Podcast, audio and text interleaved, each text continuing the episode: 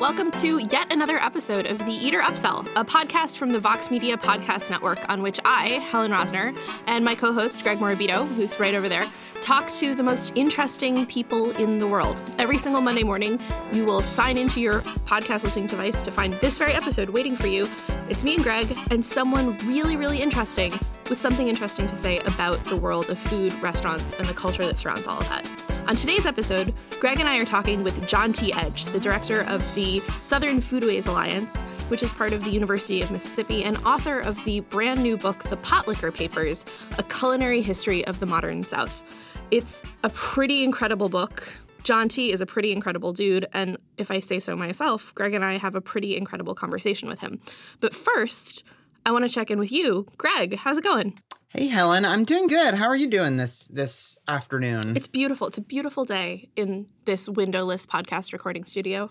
I know, such a lovely view, right? Love it. The walls, the soundproofing. Hey Helen, you know, uh, my beat, which is pop culture and kind of viral things for Eater, inevitably I end up covering some kind of weird things. And there was a thing this week that I wrote about which just I don't quite understand it, and that is there is this shoe that looks like a slice of pizza. Have you seen this? I have. This is part of this Adidas 50 states 50 shoes thing, right? Yeah, yeah, exactly. Yeah, Adidas and Refinery 29, they are made these shoes for charity. They're one-off shoes and each shoe represents each state.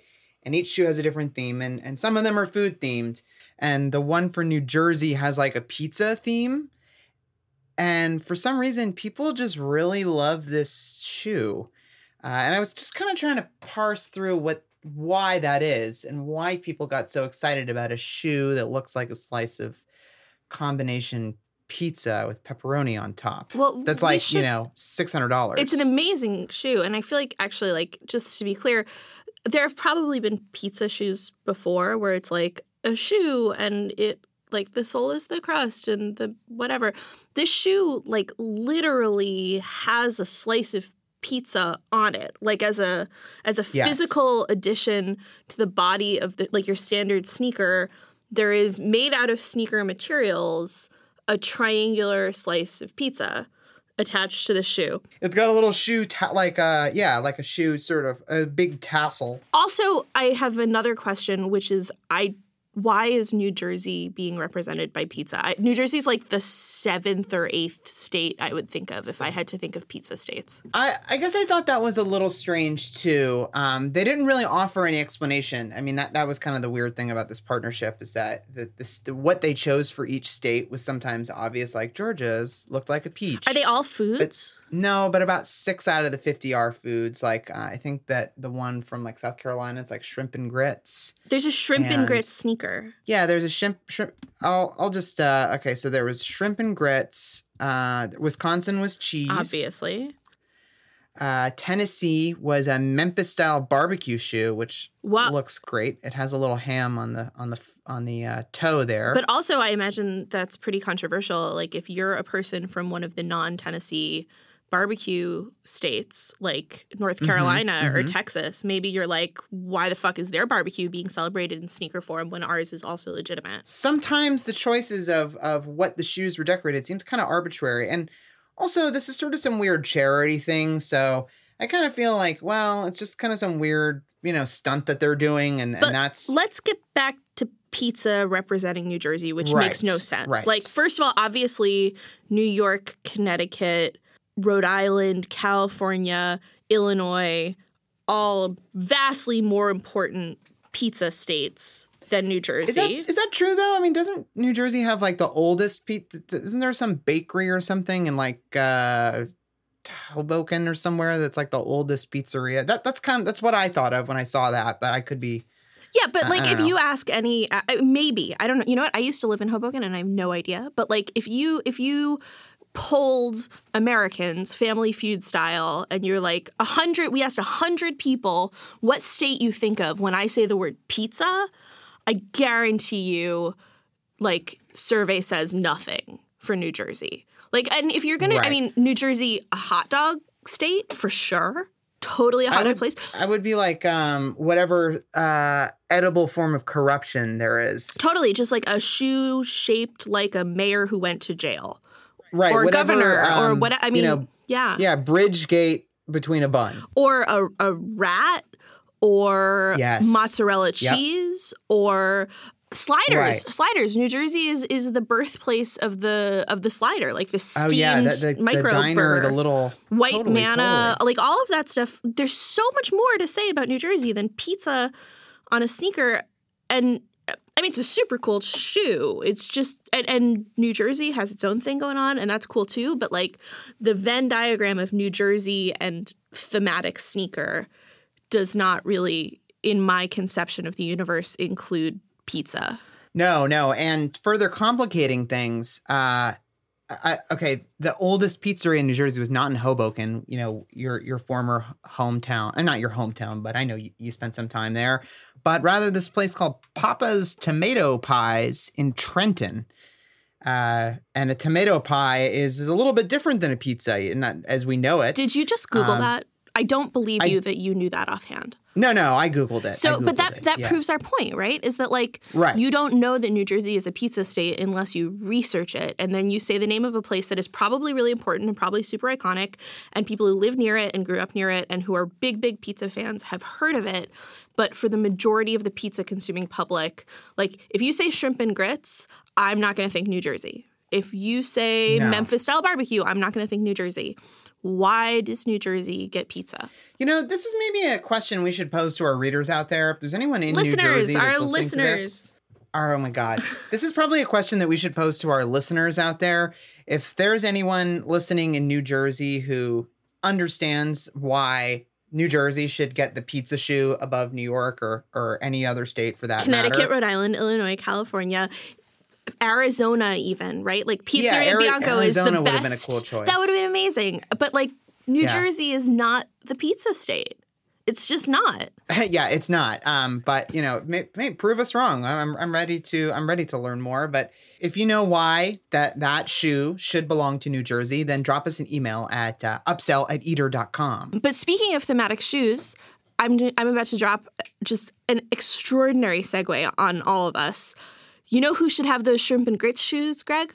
Uh, well, I would assume it would be somebody from the South, right? Heck yeah. And you know who is right here in the Eater Upsell studio to talk with us about the South and his new book, The Potlikker I Papers? I think I know. It's John T. Edge, the head of the Southern John Foodways T- Alliance and John T. uh, Edge. one of America's leading scholars on Southern food, the South itself, and the way that the two have co formed their own identities and existences. Before we do, a quick reminder as always, please subscribe. Please give us a five star rating. Please tell your friends and loved ones to also listen to the Eater Upsell. And as Greg mentioned, you can drop us a line if you ever think that we're wrong, or if you think that we're right, or if there are things you want us to talk about. Is there anything I'm forgetting? I don't think so. I think I hit all of the big asks. Let's just talk to John T.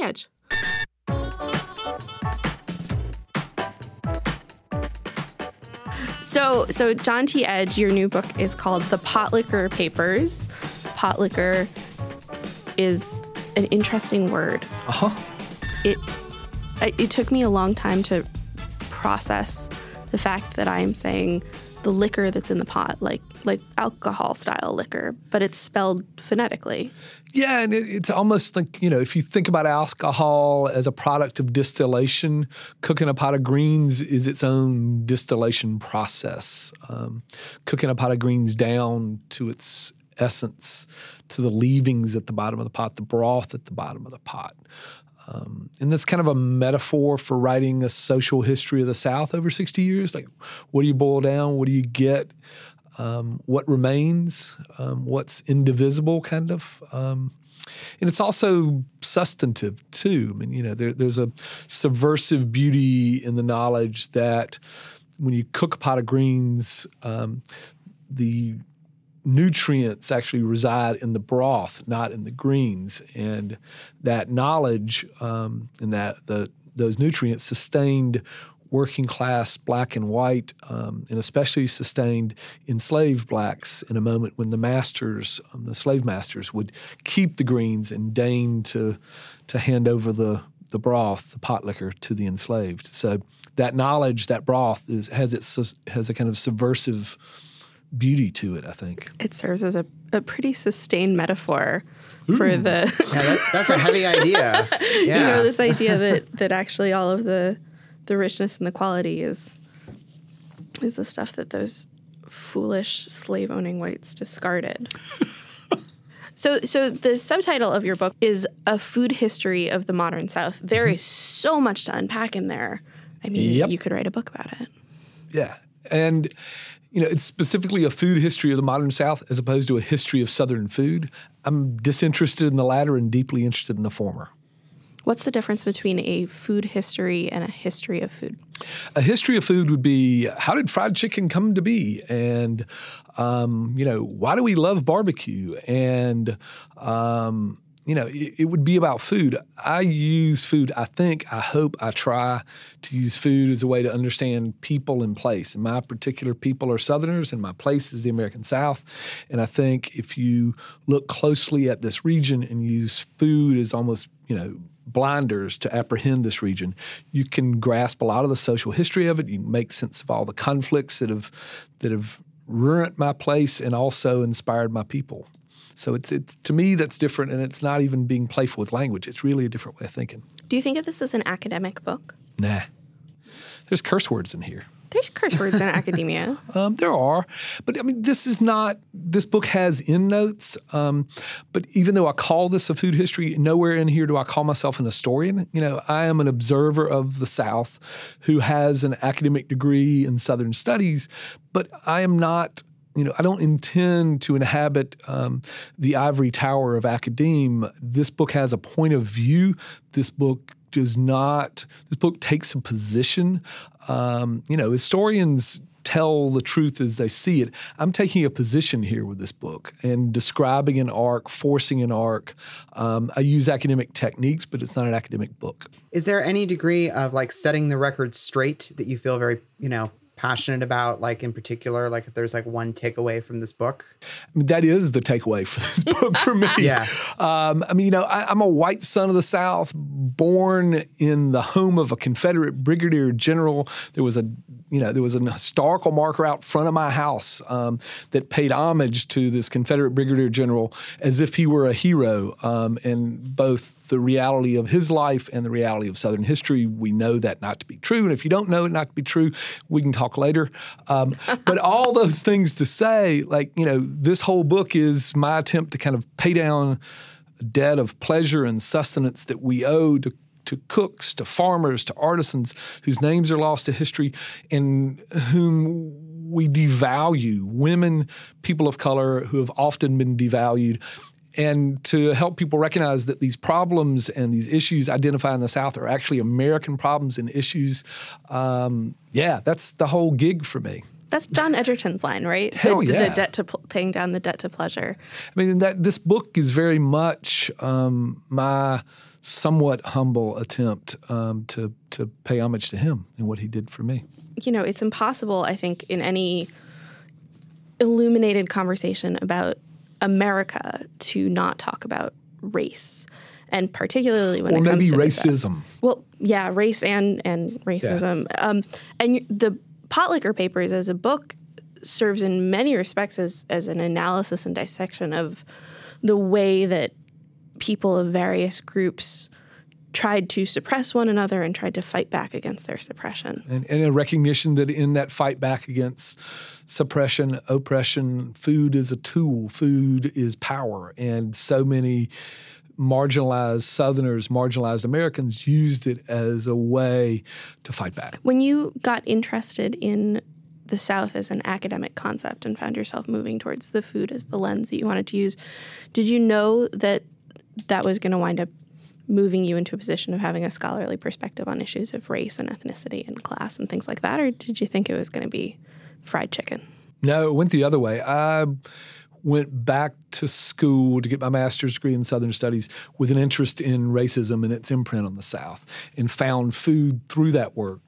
Um, so it was always going to be about race and racism. I came to understand the imprint of class later.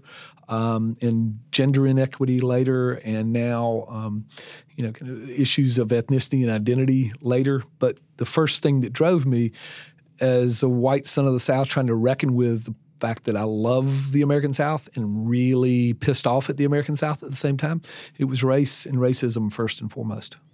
Is the thing that you love and the thing that you're pissed off at the same thing? It's the same people. Yeah. Um, you know, it's easy to um, isolate um, white conservative Southerners as the problem. Um, and it's easy to pillory them and perhaps unfair to pillory them. One of the people who inspired me throughout my career has inspired me, and he passed not long before John Egerton was Will Campbell, the renegade bootleg Baptist preacher from South Mississippi who you know, preached and worked so much of his life in, in Nashville, um, who basically has this epiphany by way of a prod from John Lewis during the movement who says, Why don't you go back and work with your own people? Um, why don't you work with white working class folk as well? It's a big challenge ahead um, in that. There's a, a, chapter in the book where you talk about the the hippie back to the landers who yeah. kind of came to Tennessee mm-hmm. from San Francisco, and you use a phrase to refer to them that really jumped out at me, and I had it in my head the whole time I was reading the whole rest of the book, which is that they were purposeful Southerners. Yeah which seems like a very unique position relative to pretty much every other group that you talk about who's either arrived in the South via, you know, slavery or has come to the South as refugees or, you know, migrants who are searching for better lives. It, it was an intentional decision by a group of relatively privileged white people to move to the South and choose Southernness. And, and to, I mean, that moment is fascinating. So the year is 1971, um, and Stephen Gaskin um, leads the the bangled and bell-bottomed faithful out of Haight Ashbury in San Francisco for Tennessee um, because they see threat in the drugs and the crime of the Haight, and they see promise in green pastures and agriculture. The Back to the Land movement, this is kind of the ultimate um, personification of it. Um, and it's interesting to me that this happens so quickly. You think about the 1960s, we can recognize quickly the, the South is a place to quit. Like you get the hell out of there. Um, but how quickly people began to reclaim it and see new value in it, see value in agriculture, see value in traditional ways. And the beautiful thing about the people who settled the farm in Summertown, Tennessee, is that they saw value in those traditional ways, in those old guard, white, working class folk. Um, they embraced them as a manner of tribute and as a way to learn. Is that similar to the kind of cultural renaissance of the South now, where the rest of the country sort of fetishizes this notion of like hand hewn, artisanal, noble, minimalist? They're linked. Uh, yeah, I definitely think so. I mean, there's a, there is a, you know, if you think about a cheap previous generation that might have driven south to, um, to sit at the foot of an aged bluesman and listen to her or him hammer out a tune now those kids are leaving Brown or Princeton or whatever it might be, and they're traveling south to sit at the feet of an aged pitmaster. And and those those um, recognitions, new recognitions of value in those enterprise and those craft, um, leveraged well, can be uh, you know can be uh, a positive effect um, it's not always leveraged well. It sometimes can be about fetishization and exotification, and the South has both done that to itself and had that done to itself for a long time. There's a, a Sofia Coppola movie that's coming out pretty soon, and she has been raising some hackles by uh, referring. It's called The Beguiled. It's a remake of that classic Clint Eastwood movie that's yep. about a bunch of women sort of left behind in the Civil War, alone in the house. Oh, sweet Jesus, I'm so tired of Civil War shit. well, she she um, she keeps referring to the South as exotic. She there was a you know she's saying it was so amazing to be in the South. It's so exotic to me. I think America wants to make the South into an exotic place so that America doesn't have to face down its ills. Like so, you huh. you you you sequester um, the ills of America and the American South, and you puzzle over them over here and look at the exotica, and that kind of chaps me. Yeah, it's funny, you know, um, one context that I kind of understand that is, is for a number of years I covered, you know, New York restaurants for Eater. Right. And it was like always this parade of Southern restaurants that would open as basically theme restaurants, Right. even if they kind of like applied the same sort of like heritage grains and blah, blah, blah. And um, I just thought they never worked. Only the very few of them ever seemed to actually make any sort of long lasting connection or do it in a way that didn't seem anything other than like a version of like the Hard Rock Cafe or something like Right. that, you know? Um, do you, do you, do you, have you sort of seen that happening across the country? Like the kind of theme, modern Southern theme restaurant? I mean, you're ultimately talking about dishonest restaurants. You know, ros- restaurants that are trend surfing. Um, there's a there's a long history of those, and Helen's smiling because I think she knows what I'm about to say. But there's a long history of those sorts of restaurants in the American South that arose in the late 1960s as almost backlash to the civil rights movement, and you see restaurants that would mount a Confederate cannon on the awning and offer you steaks that are Lincolnized or Shermanized or stonewalled. This this kind of pageantry of the old South repackaged for a more modern era. And, you know, the South has long sold its mythos, and to varying degrees, now others sell the mythos of the South, oftentimes misguided, sometimes with great intent and, and execution. Those sort of southern theme restaurants, like Uh-huh. the, the ones you're you're mentioning, I mean, it sounds like the theme is just sort of racism. We miss it Yeah. in a sense. Yeah. Or maybe maybe in the minds of the people who are putting the theme together, it's not explicitly "Gosh, we miss racism." It's you know, "Gosh, we miss when nobody pointed out that we were racist." But there is there has been you know the the modern South um, as it has existed outside of the region itself. You know the way it has come to New York and come to San Francisco and come to Los Angeles has in many ways tried to divorce itself entirely from the bloody history. Right. I mean, the, the, the issues with some of these new Southern restaurants that are interpreting the South um, is that if you're going to work in the broad rubric of Southern cultural outputs, if you're going to sing Southern music, if you're going to, um, you know, if you're going to craft Southern food, you've got to have a handle on the history that undergirds it because it's that history you're selling as much as that food. I mean, you're selling the narratives embedded in that food. And if you, the the aspiring restaurateur, begin throwing around words like Dixie and you begin throwing around words like plantation, um, and you don't know what it is you're messing with, you're ready for a downfall, and I'm willing to bring it to you. You know, I, I just like this is a tragic place from which I hail with a troubling and ultimately triumphant history. If you want to trade in in in the tropes of my place, please dig in and understand my place a little.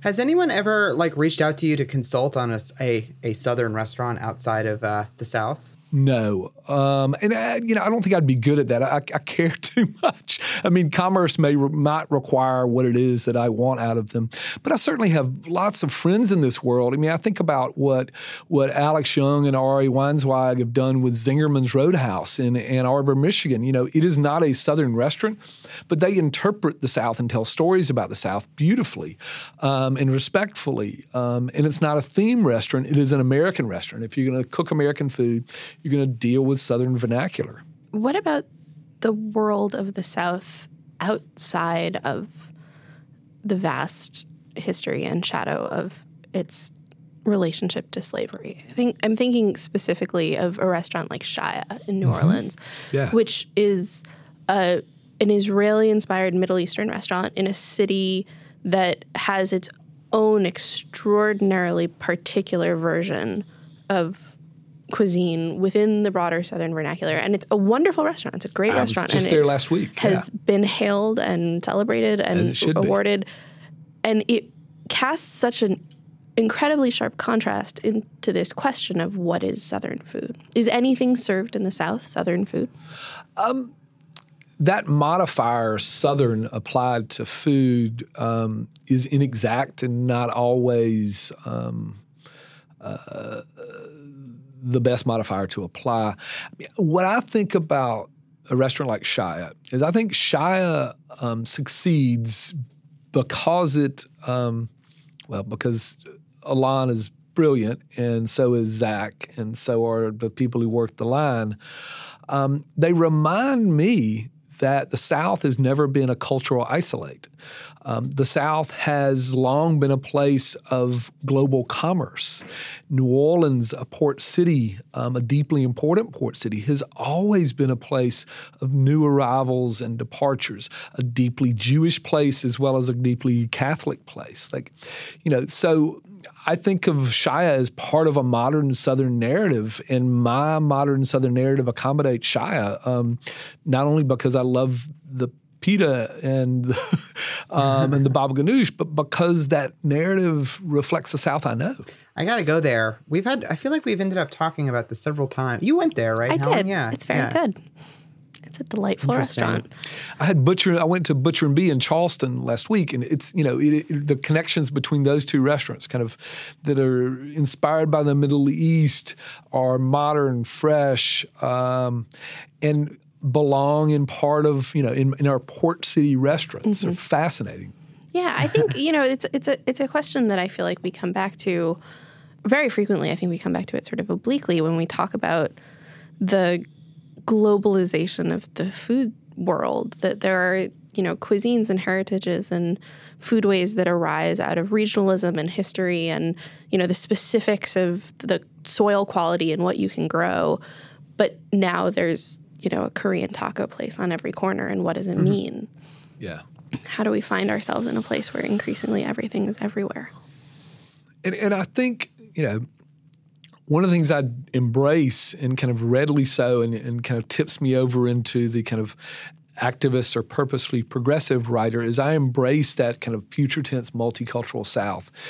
In, in part because I find it an, an, an exciting eating frontier, in part because I know the ills of not embracing change. You know, the South, um, by either intent or by mischaracterization from outside or, or, purposeful characterization from inside, has been thought to be a bulwark of tradition. Um, and in fact, the thing that's really that I took away from my own book, if I can say something like that without sounding a horrible egoist, Absolutely, yeah, um, yeah. is You learned went on a journey, you know? you know? Yeah, thing about it is like this book starts in 55 and ends in 2015. The pace of change in the South over that span of time is just mind-boggling. Like if you think if you think the South is this place of tradition and old times there are not forgotten, Pappy, that it's just not the case if you just look at the span of time I've chosen. Amazing progress, yes, backsliding, um, and yet the arc, as Dr. King would have it, is long and it bends towards justice, it bends towards inclusiveness, and and this place has been transformed over the time I wrote. Do you think that the South has changed at a pace or in a way that is different from the rate of change elsewhere? Yeah, Why do you More think briskly. that is? because we had more horrors to correct. Um, I mean, seriously, you know, you know, you. We all know that the institution of slavery was not solely Southern; it was a national institution and embraced across um, at least the uh, Eastern Shore for a good part of our nation's history.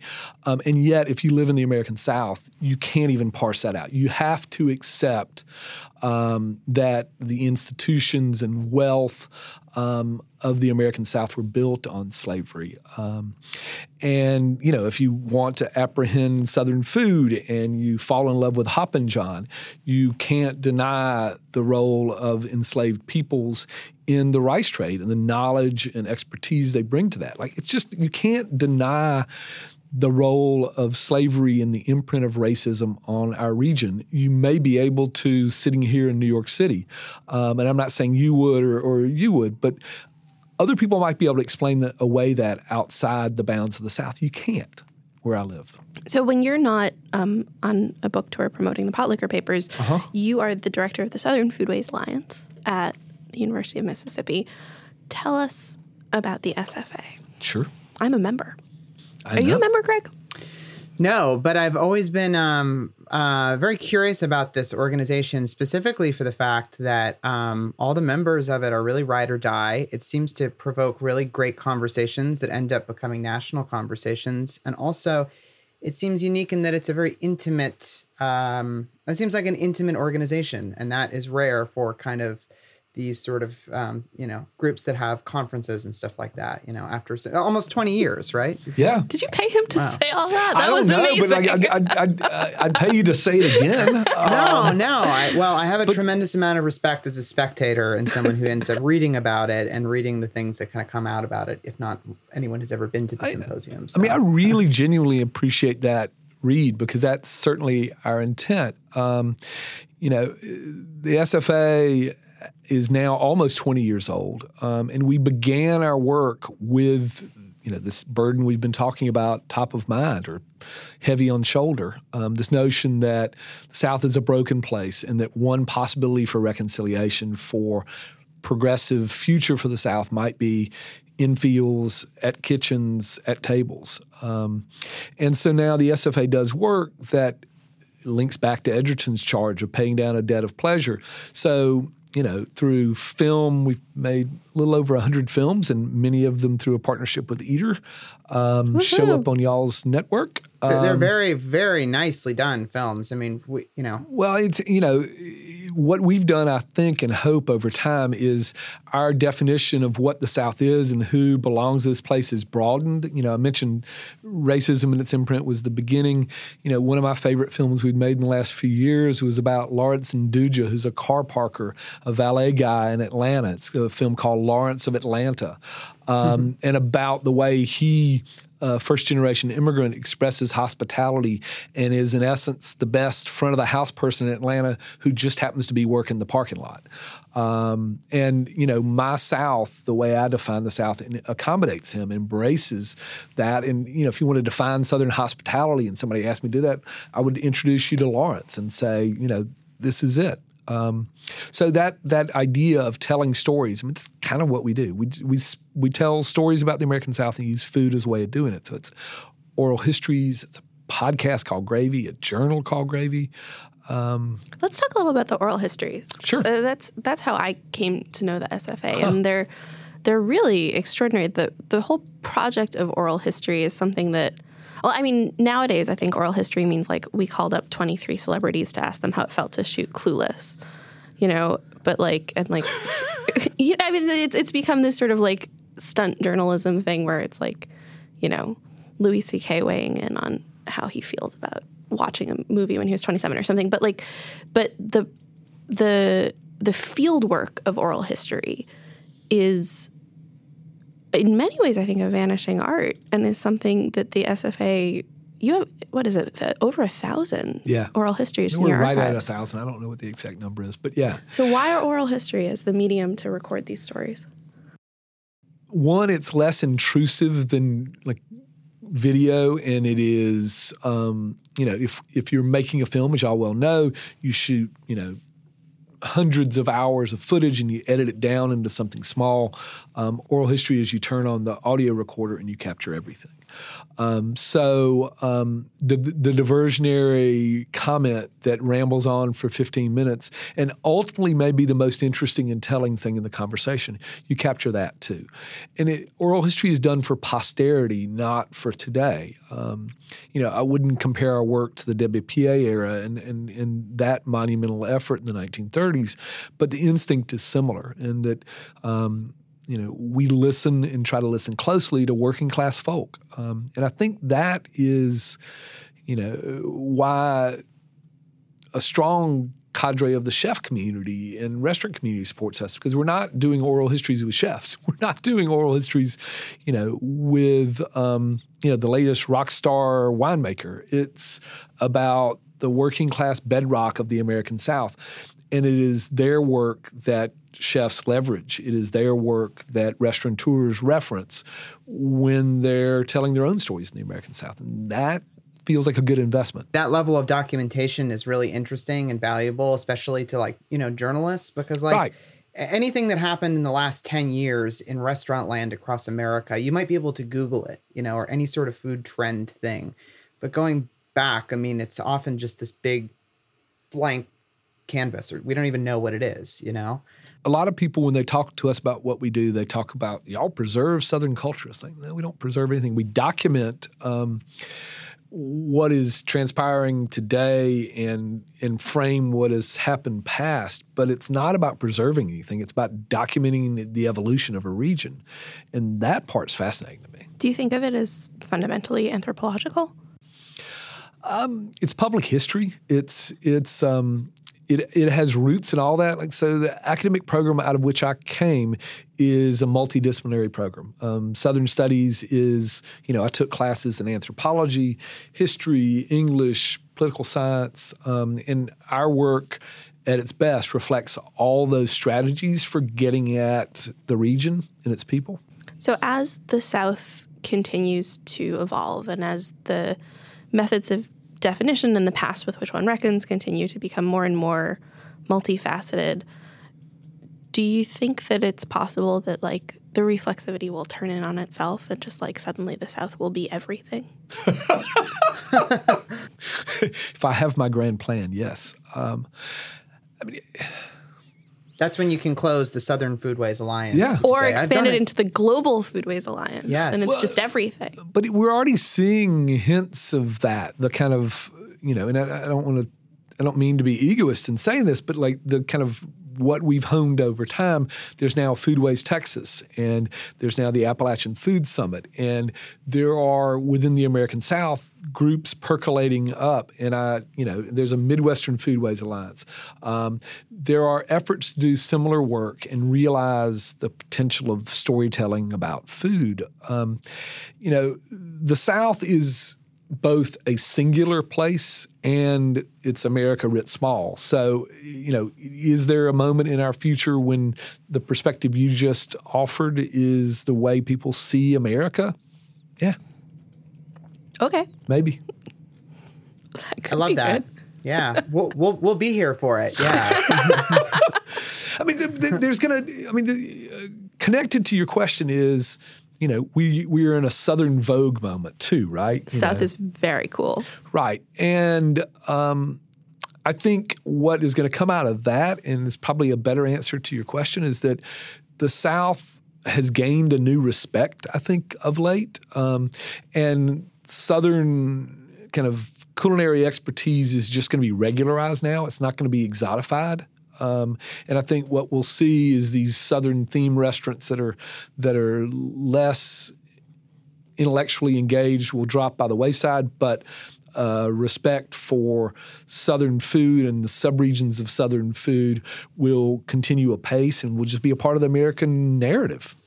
yeah. You know, on that note, something I thought was so strange and and interesting was like seeing like when big food, like fast food companies, sometimes adopt ideas or just it's not even like specific culinary trends, but just like the idea of a region regional Southern thing. Like KFC has like Carolina Gold fried chicken or Right. something that has like a mustard sauce, and I, you know, and they've done hot chicken. They've done They Nashville have, style they sure hot have, chicken. You they know? have. Um, that's fascinating to me too because I, there are deep roots in in that in the American South, and I think we have a tendency to ascribe fast food to something that's been visited upon the South, and the reality is, you know. Kentucky Fried Chicken, Colonel Sanders, um, I mean, it's right there in the name. Yeah. It says Kentucky. does. It says Kentucky. that that, but what Colonel Sanders did, what Col- Colonel Sanders sold, he sold um, a very traditional food, fried chicken, a very rural food, and he repackaged it for urbanizing. Um, suburbanizing Southerners and ultimately urbanizing, suburbanizing Americans. He sold something very Southern, grounded in place, repackaged it, and resold it. Um, you know, I don't know if Colonel Sanders certainly isn't my um, inspiration for my work, but I find the conceit of his sale pretty darn interesting. so people, people in who are outside of the South, the the trend makers and king makers of the food world, keep talking about what's going to be the new South. Right? Are all those people outside the South? I, well, I, I don't know. You tell me. Are they? I'm picking on you. Well, because I think, I mean, but genuinely, I mean, I think that, like, you know, you were saying the South is so hot right now, right? Like, mm-hmm. everyone outside the South is like, the South is so cool.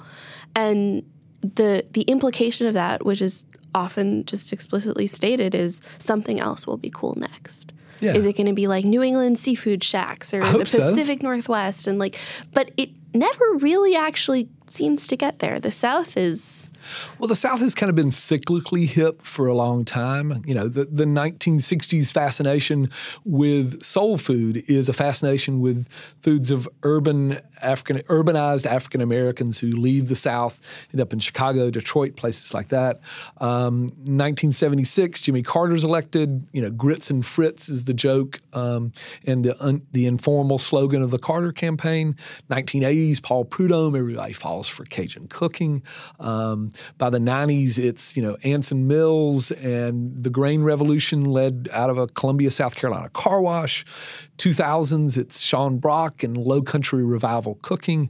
Um, every 10 years, America has kind of rediscovered the South, fallen in love with it, um, and exalted it. Um, and I wonder if this next iteration won't be a rediscovery of the South, will be a new respect for American regional cooking in general, and the South will be a part of that narrative. But I hope that, you know, the stirrings of kind of um, Midwestern cuisine as a Renaissance cuisine or New England as a Renaissance cuisine.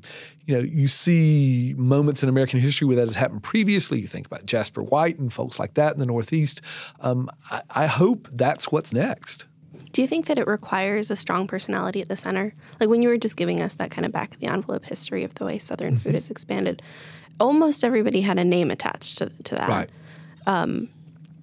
I don't know. Is this sort of the great man question. theory of Yeah. how food trends move? Um, that's kind of depressing, but yeah. I hope there's a great woman in there too, perhaps. Yeah, that would be nice someday. Yeah, I mean, I think that having one figure, you know, like if we were to talk about like California cuisine or something, you know, Mm-hmm. immediately I would think of Alice Waters or Wolfgang Puck or something like that. Right. Like, Well, it's helpful to have a charismatic person at the center to tell you what to care about. I mean, I think about that in, in writing this book. You know, there there are figures, central figures in each one of the chapters. They are not um, as traditionally defined, for the most part, chefs as we might think about them today, but they're people like um, Fannie Lou Hamer, the voting rights activist who emerges as an agricultural activist. You know, it is economical to tell the story of the move from um, from voting rights to economic parity arguments through Fannie Lou Hamer's life. I mean, that's an economical storytelling mechanism. And then how does that connect back to food? How does that connect? I mean, I guess everything. I'm, I'm setting you up here. I'm softballing you. Okay, t- but you have to be softer with me. Okay. How does everything come back to food, John T? food is power. Um, access to food for those who are impoverished um, is want for power. Um, food sustains us. Um, food is one of our greatest cultural expressions. In every facet of our lives, we struggle to gain access. Um, we interpret by way of cooking, and we argue about the righteousness of food. It is um, endlessly fascinating to me, not because I'm looking for the next great noodle bowl, but because thinking and writing and talking about food aff- offers us access to thinking about racism and class difference and gender and ethnic identity, all these things that vex us. If you choose to think and write about food, you gain access to those issues. I'm just going to, we, we should just transcribe that. And that's our new Yeah. response to all of the Facebook commenters who are constantly Right. like, eater, stick to food. And we're like, we are. Right, We Yeah. are right. sticking to food. It's just there's more to it than what goes in your mouth. we're actually you know we're actually doing right by food and and and by the people who produce it and consume it like we increase you know by way of focusing deeply on food and digging deep like y'all do you increase our appreciation for the food it doesn't tamp it down it doesn't lessen it it it, it um, escalates it So here's a question I have about, um, you know, Southern restaurants right now and the Southern dining scene. Do you think that it is a place right now? Like, um, are there any cities, are there any hubs or any restaurants where young chefs out of X culinary school from X part of the world are like, I am going to go to this place. I'm going to live there to learn this. Like, are there, is there that kind of like, you know immigration like a pilgrimage culture. Yeah, just because so much. Yeah, Yeah. there, there, there, that's happening, and and where whereabouts? I mean, that's happening in three primary cities in the South. That's happening in New Orleans. Um, that's happening in Nashville, and that's happening in Charleston. Um, you know, and those are the most media-ready cities. Those are the chefs with the most marquee. I mean, those are the cities with the most marquee chefs.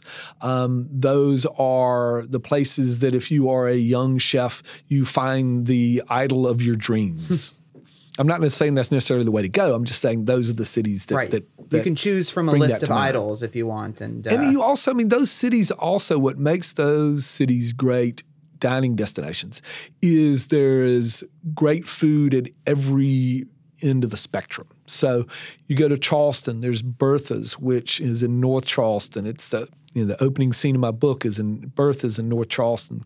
Beautiful red rice, pork chops, fried whiting, collards, okra soup, um, a beautiful $10 lunch awaits you.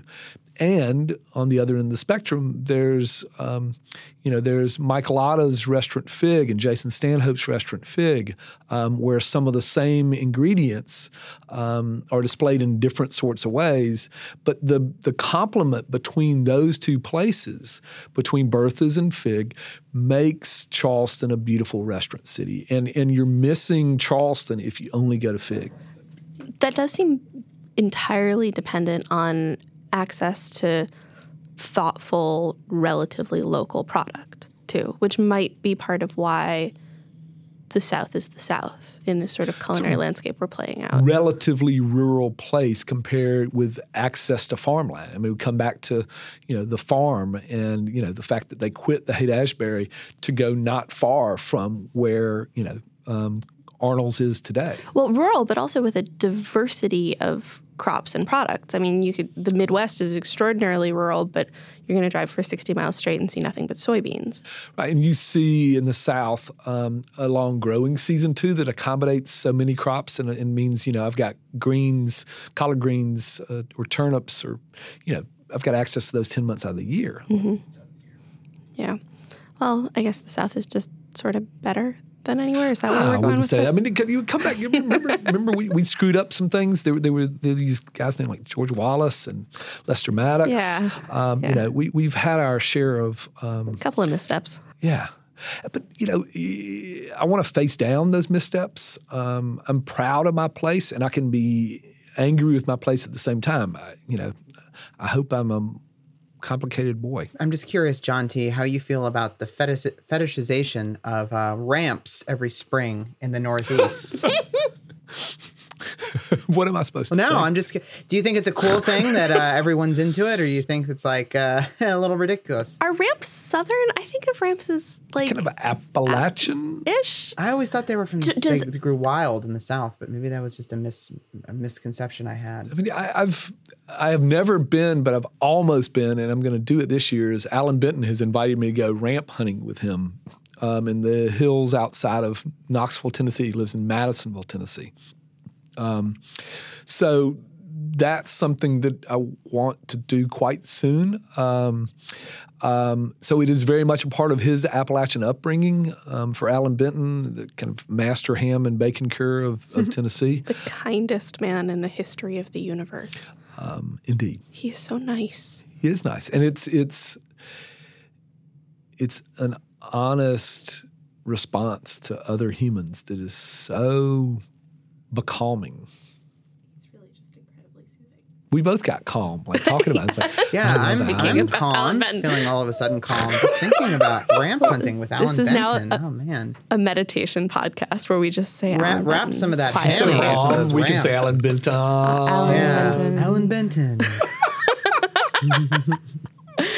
Well, yeah, but well, not just ramps too. I mean, the fetishization of ramps are, I guess, are so extreme. Everyone loses their fucking mind over ramps. They do, But- and it, it seems. It, I don't know. It, it also seems a more charged food because it very much is the kind of I'm going to hike back in the woods and and harvest ramps. Um, it's a very much a food like going sang hunting, ginseng hunting. It's a food rooted in working class um, rural knowledge, wherein you know that food, that thing they extract from the hills, gets stepped on four times and ends up in New York and is X amount of dollars, and it's hard to connect the commerce, and that kind of riles us. I think is part of the reason ramps might rankle. Mm-hmm.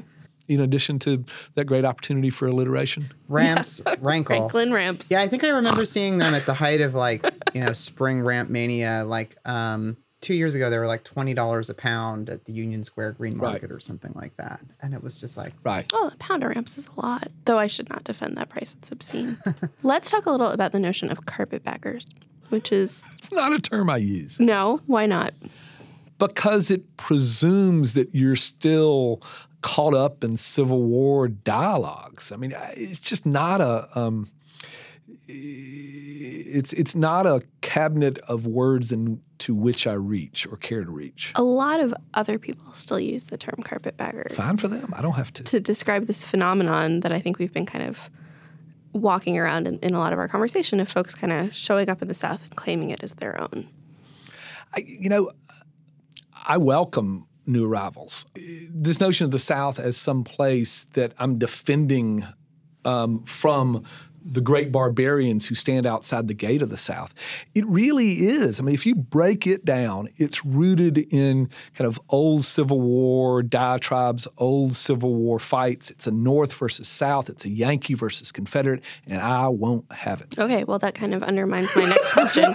I'm at a loss. Oh, Greg, I went over too to hard. you. I'm no, sorry, it's Helen, I great. went too it's hard. fine. I'm just going to cry in the corner. It's no, totally no, cool. it's so funny. You know what this is making me think of? Okay, so I went to I went to college in New It gets me really wound up. I'm sorry. Just- No, that's why we're here. this is what what else this gets you mad? about. Let's go on to that. Um, what, what, what- what's getting you pissed lately? Seriously. Who, who do you want to shout out?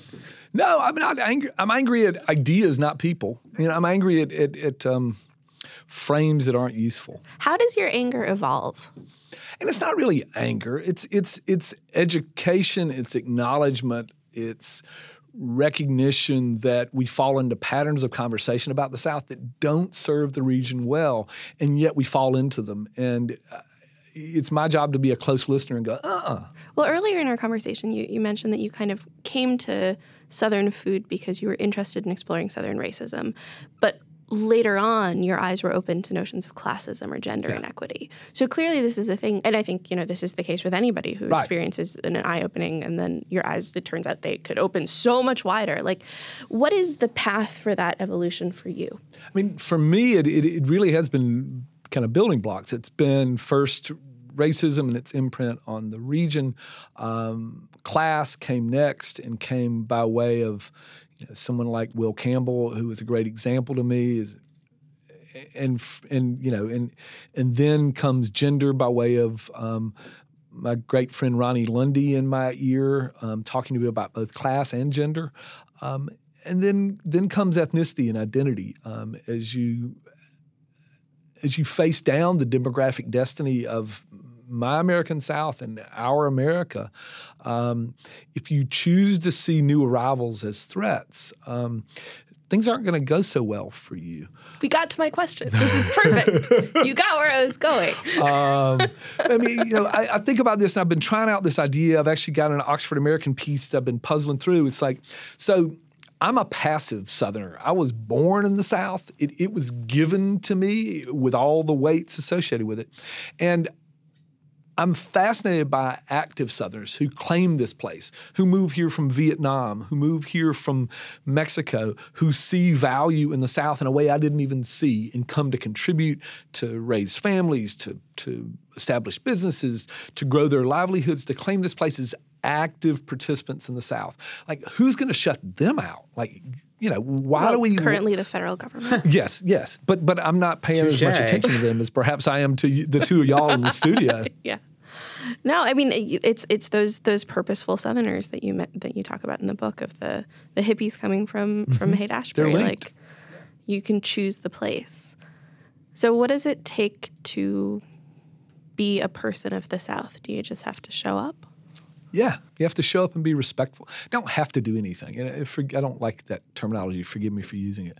It- to be a person of the South, and I like that phrase. Um, you want to belong. You recognize the failings and see possibilities in the future.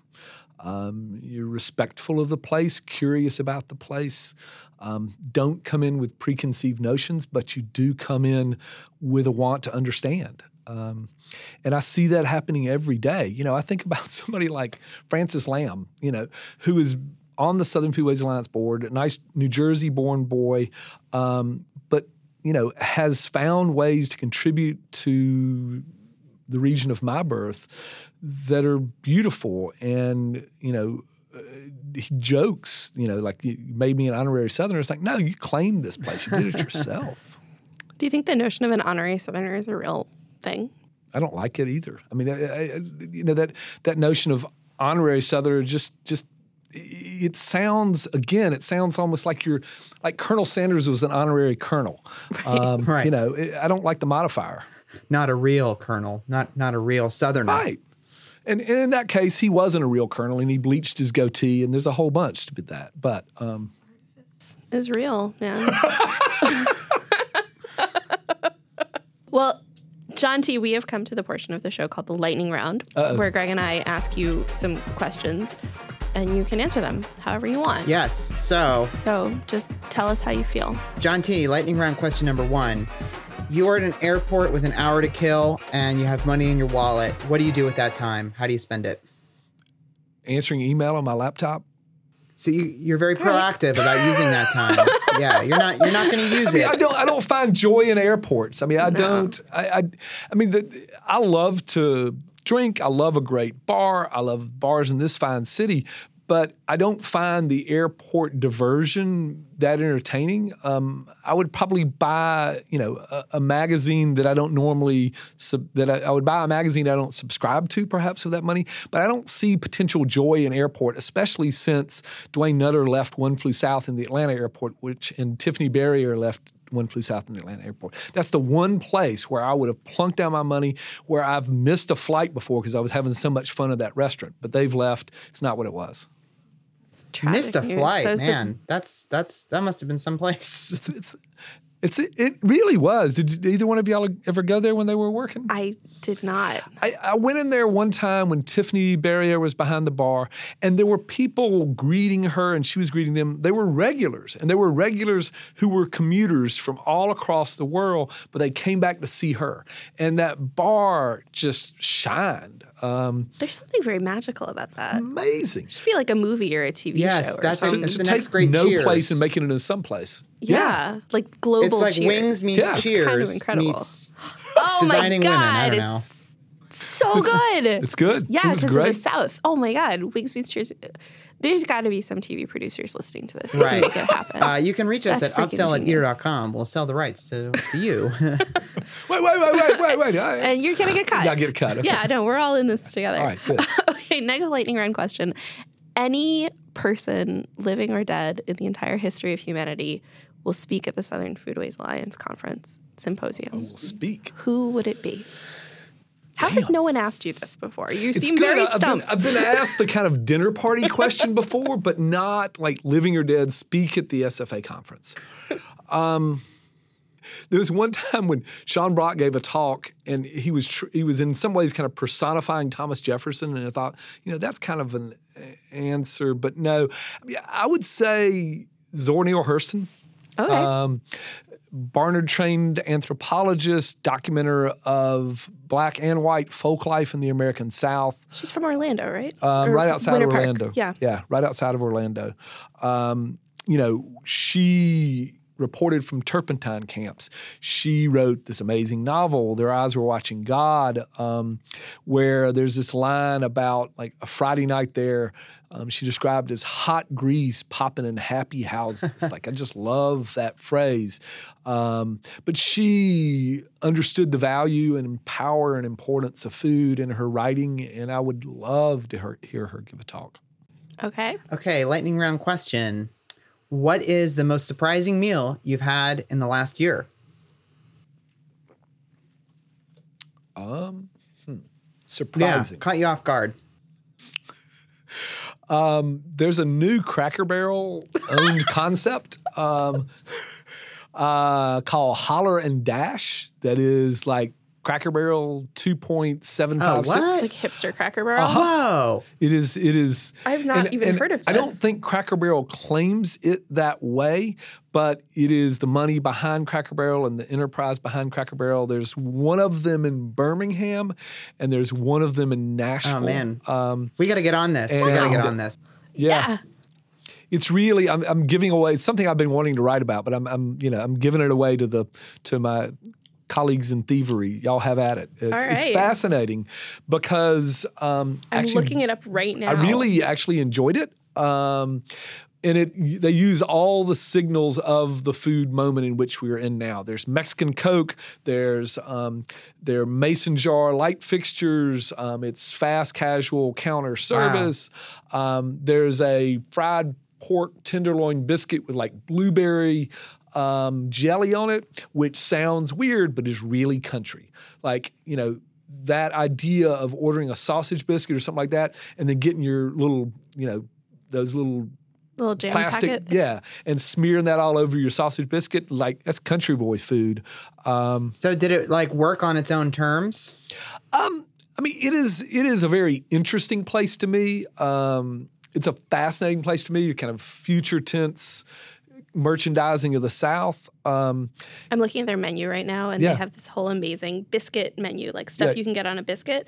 And You then see it the says in small type, yeah, if you want a lighter option instead of a biscuit, you can have all this stuff on a bed Ah. of kale. Perfect. and th- there's kale tucked inside of a ham biscuit too. Um, it's Oh just, yeah, the Hamabama, Yeah. country ham, red eye aioli, Ah. right. kale, and apple butter. Which sounds like they borrowed that Yeah, I was from gonna say, does Dave Chang, I Chang know about the red eye aioli? Because he actually talked about That is- not calling that. It's Momofuku out the aioli. wazoo. He talked about it on this podcast. Yeah. He said he decided to call it gravy because nobody would want Right. red eye aioli. this is this It's is the- fascinating. It's interesting. Um, Yeah, it really. it's really interesting. Wow, this Okay, website well, is there goes the rest of blowing my afternoon. I'm- Their their thing where they're like they're now hiring. They're like we're hiring the salt of the earth. Whoa. That's their jobs. This is the, your. This is It's the, the tropes of the South. the pure distillation of the South as a All your work, John. All your work inspired this restaurant. Uh, Just kidding. I'm gonna come after you. Let's move on to the next lightning Yeah. round question. next These question. are supposed to be fast, right? Not what I've done. No, Okay. it's like very slow moving lightning. We need to rename it the molasses round or something like that. Okay, this is a fast one. Tan suit or seersucker? tan suit. Yeah. I'm wearing seersucker right now, but I don't wear want to wear a seersucker suit. A seersucker blazer is okay by me. Seersucker suits like you're selling like ice cream, like ice cream What if it's like really well garb. cut? Pardon me. What if it's like really well cut, like super sharp? If it's Well fitting seersucker, poor fitting khaki. Okay, seersucker. All right. Okay, John T, you're gunning down the highway in a convertible and you're singing along, you're blasting some tune, you're singing along to it. What is it? Um, I love this band called Lee Bains and the Glory Fires. Um, he has an album called Dereconstruction. He is a son of the South like me. He's from Birmingham, Alabama. Um, it's like an evisceration of the South and a celebration of the South all at once, and it's almost punk. It's so hard. Um, I really like that band. I like what he says. Also, like on the goofier side, the Derailers do this really great cover of Gin and Juice by Snoop Dogg. that I really love that song for driving. That must be one of the most covered songs of all time. The Derailers version is really good. Excellent. Um, what are three really good names for a puppy? Well, we have a puppy, and she's named Lurleen Wallace, the first um, female governor of the state of Alabama. Um, I've always wanted to name a dog Pulpwood because I just love the power in that name, Pulpwood. All right. Um, I grew up in an area where people cut pulp, cut trees. Um, so a third name, a third name. Um, hmm, what would be? How about pot liquor? Ooh. All right. I mean, I don't know how we can move on. That's a perfect close for the Yeah. episode. Yeah. Everyone name your dog pot liquor. It's a great friggin' name for a dog because it becomes a verb. And my wife, I was out on tour, and Blair sent me a picture of our dog, Lurleen Wallace, who was outside, um, along like sprawled alongside the wok in which Blair had cooked eggs for breakfast, and Lurleen had licked the wok clean and just was collapsed there. She's um, a pot That's licker. that's a Yeah. pleasant. That's She a nice likes pot. image. She's a wok licker. I like that. Yeah. I, it's, Blair's now convinced that no one will ever eat at our home again because I put it on Twitter. It's like, no, no, no, everybody does that. No, my dog literally climbs into the dishwasher. and how she you clean your she dog? licks off every single dish. Like as we're loading the dishwasher, she'll climb up onto it. That's what dogs do. They're our friends. I just remember that it's not the derailers who did gin and juice. It's the uh, who were the dudes from Austin? Um, crap. You can fire up the old Google. Yeah, it's it's um. They're The dudes from Austin. Kind of goofy. Yeah, just uh, gin and juice cover, and you'd find The gourds. the, The gourds. Gourds. Exactly. It is the gourds who do a righteous cover of gin and juice. All right. Well, John T. Edge, thank you so Thank much y'all. for John joining us T. here on the Eater Upsell.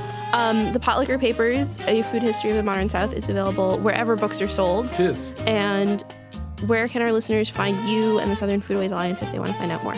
Um, my website for this book itself is potlikkerpapers.com. Um, Southern Foodways is southernfoodways.org. Listen to us on Gravy, the podcast as well. It's Shout out to great Gravy, podcast. yeah. We- and, you know, big fan.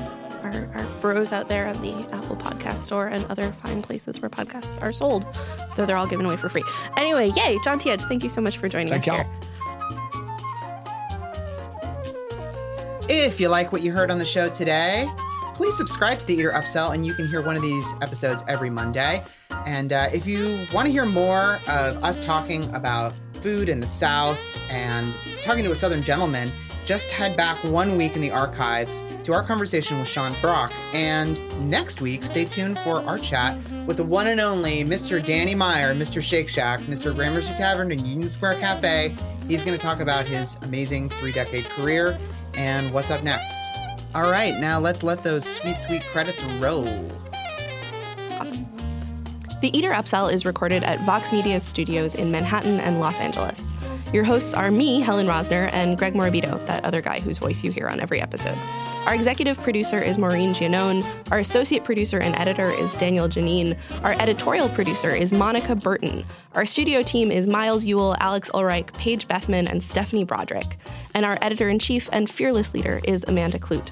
But of course, of all of these people, the one who makes all of this possible, without whom none of this could exist, without whom we would just wither and die, is you, dear listener. You. Thank you for listening to what we do here, and thank you for being your beautiful self.